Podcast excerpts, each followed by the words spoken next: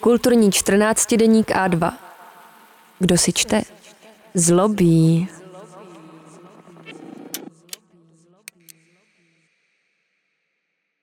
Šárka Jelínek Gmiterková ve jménu Billyho S. Filmové adaptace Williama Shakespearea jako komedie ze střední. Nejlepší Shakespeare je ten přesazený do současnosti. Prohlásil rezolutně filmový kritik Jonathan Bate v polovině 90. let na adresu čerstvě uvedené postmoderní adaptace Romea a Julie v režii tehdy ještě málo známého Baze Lurmana. Jeho vize přesadila drama milenců z italského středověku do současného města Verona Beach, oblékla hrdiny do havajských košil a na místo šermířských půtek jsme byli svědky ostré války gengů. Zároveň byl ale zachován původní jazyk hry. Puristé preferující čistý přepis s dodržením autentických reálí rozhodně nejáseli. Popkultura si od klasického dramatika po léta držela odstup. Dosavadní filmové a televizní adaptace se vždy poslušně skláněly před výchozí hrou.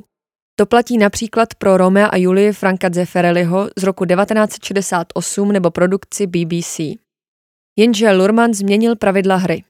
Nejen vizuálním designem, dynamickou kamerou a soundtrackem se stávajícím ze současných hitů, ale také zásluhou otevřeně přiznané adaptace, aby kanonické dílo bylo pro mladou generaci odchovanou MTV stravitelnější. Ne, že by se v předchozích dekádách na Shakespearea optikou dospívajícího publika nehledělo. Muzikál West Side Story z roku 1961 překládá svár mezi dvěma rody do reálií, pocitů a mluvy etnických gengů v New Yorku. Zakuklenou, protože jen nesměle přiznanou aktualizaci Večera tříkrálového nabízí středoškolská komedie Just One of the Guys z roku 1985, kde se mladá a atraktivní Terry snaží probojovat na stáž v redakci místních novin v převleku za chlapce. Mé soukromé Idaho můžeme číst jako poctu Jindřichovi čtvrtému. Rozklíčovat hamletovské motivy lze v animovaném Lvím králi. Teprve 90. léta ale zcela převrátila představy a očekávání spojené se snímky podle her Williama Shakespearea. Nejen jako aktuální zpracování výchozí látky, ale také volnější převody, při nichž tvůrci vypustí původní jazyk, změní jména postav i název či přenesou děj do současnosti. Jako nejmilejší a pravidelně vyzdvihovaný titul z této skupiny vyčnívá 10 důvodů, proč tě nenávidím z roku 1999. Film představuje volnou variaci na skrocení zlé ženy. Sestra Bianca a Cat Stratfordovi, první pomrknutí směrem k výchozímu textu, chodí na střední školu v americké Padově. Mrkáme po druhé. Vyrůstají pouze s otcem ginekologem, který ve snaze uchránit dcery před nechtěným těhotenstvím nastolí striktní pravidlo. Oblíbená a milá Bianka může začít trandit až ve chvíli, kdy si chlapce najde také hubatá a věčně naštvaná Cat. Jeden z Biančiných nápadníků proto uplatí tajemného, ale charismatického Patrika Veronu, třetí pomrknutí, aby nedobytnou starší sestru zlomil. Na realizaci deseti důvodů se podíleli ve tvůrci a tvůrkyně na startu svých kariér. Od režiséra Gila Youngera přes herce až po scénaristické duo Karen McCalla a Kirsten Smith, které v následující dekádě významně ovlivnilo podobu žánru. Další jejich komedie jako Pravá blondýnka, Super náhradník nebo Domácí mazlíček drželi prst na tepu popfeminismu nultých let a kreslili dívčí zrání jako zábavné a střeštěné období, kde však zároveň zbývá dost prostoru na citovou výchovu. Deset důvodů se předlohy drží věrně, ale ne rigidně. Bianca a Cat svým předobrazům víceméně odpovídají. Stejně tak Cameron, dvořící se mladší sestře. Petrukio, na rozdíl od Patrika Verony, který si troufá na své hlavou ket, nepohrdá penězi, tedy dívčiným věnem, a nenechá se k námluvám dlouho přemlouvat. Otec se oproti filmovému doktoru Stratfordovi nemůže dočkat, až budou obě dcery pryč z domu, v područí schválených manželů. Shakespearea tu na hodině literatury učitel nerecituje, ale repuje. Jindy se studenti v nadsázce častují střípky básnicky laděných pomluv. Další přímou referencí je postava šprta Michaela Ekmana, který Camerona i diváky uvádí do specifického světa střední školy v Padově. Ten se navíc zamiluje do Ketiny nejlepší kamarádky Mandely, oddané Shakespeareovi faninky, pozve ji na maturitní ples archaicky formulovaným psaním a daruje jí renesanční róbu.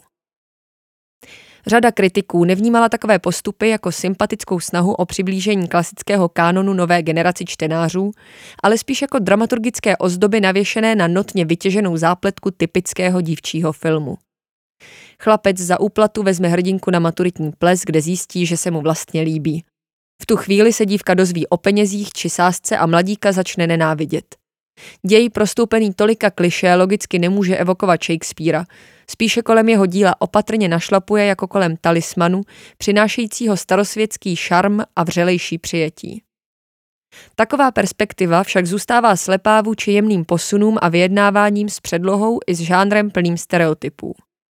Pravda, všechny filmové verze hry vypouštějí úvodní rámec, kdy se skrocení Kateřiny Petrukiem odehrává jako představení pro opilého a napáleného kotláře Krištofa Sláje a ženskou roli hraje, jak bylo v dobách Alžbětinského divadla zvykem, herec. Bez této nadstavby získává děj až nepříjemně realistickou pachuť. Jako komedie o muži, který ze svéhlavé a temperamentní ženy vytvoří povolnou a krotkou společnici.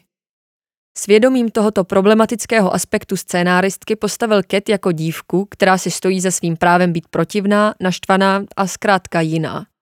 Patrik její vztek na školu, kluky a svět plně respektuje a nesnaží se ji změnit v lepší, tedy v lidnější verzi. Ket nezapadá do žádné ze škatulek dívčího filmu. Není ani ošklivka, z níž se vyklube všemi obdivovaná kráska, ani otravná premiantka, které by prospělo se trochu uvolnit. V průběhu vyprávění zůstává sama sebou, neboť právě inteligence, smysl pro humor a styl jí umožní přežít a vyniknout ve světě, který nahrává spíš uhlazeným panákům a hlučným kámošům. O něco později se s modernizovaným Shakespearem roztrhl pytel. V roce 2001 se objevila přímá aktualizovaná adaptace Otela, zkrácená na O, nebo film na motivy Hamleta nazvaný Skleněný dům. Do snímku Zkousni to je zakomponovaná hra Sednoci svatojánské. Zkouší tu středoškolský divadelní soubor.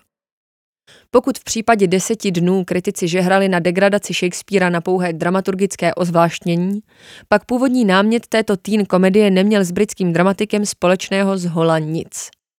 Zkoušení snu noci svatojánské se v ní objevilo díky producentovi Harveymu Weinsteinovi, který po obrovském úspěchu zamilovaného Shakespearea chtěl využít obnoveného zájmu o dramatikovo dílo.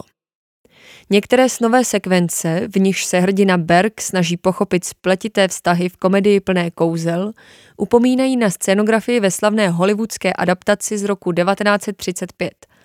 Ale kromě podobných znaleckých přesahů nezbylo po Shakespeareovi ani stopy. Posledním výraznějším titulem z cyklu Shakespeare kontra omladina je Super náhradník z roku 2006. Mileniálky na něj dodnes vzpomínají se slzou v oku, i když na rozdíl od deseti důvodů stárne o něco hůře.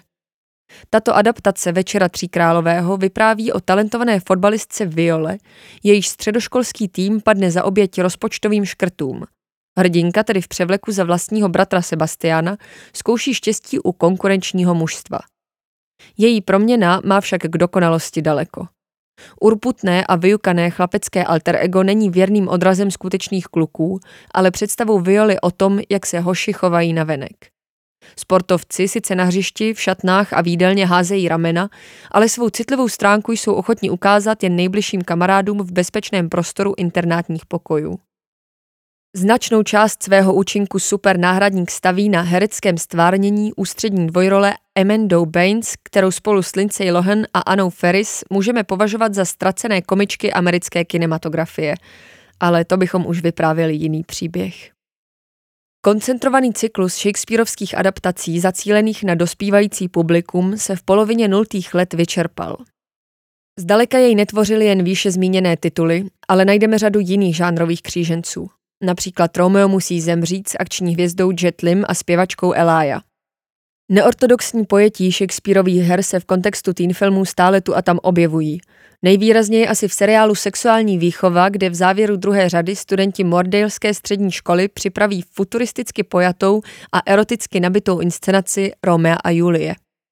Jindy má ale Billy S. jako filmový scénárista pohov.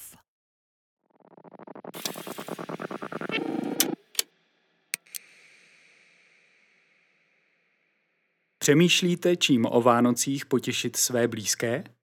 Darujte vánoční předplatné A2 a podpořte tak naši práci. Objednávejte na webu a2.cz. Děkujeme.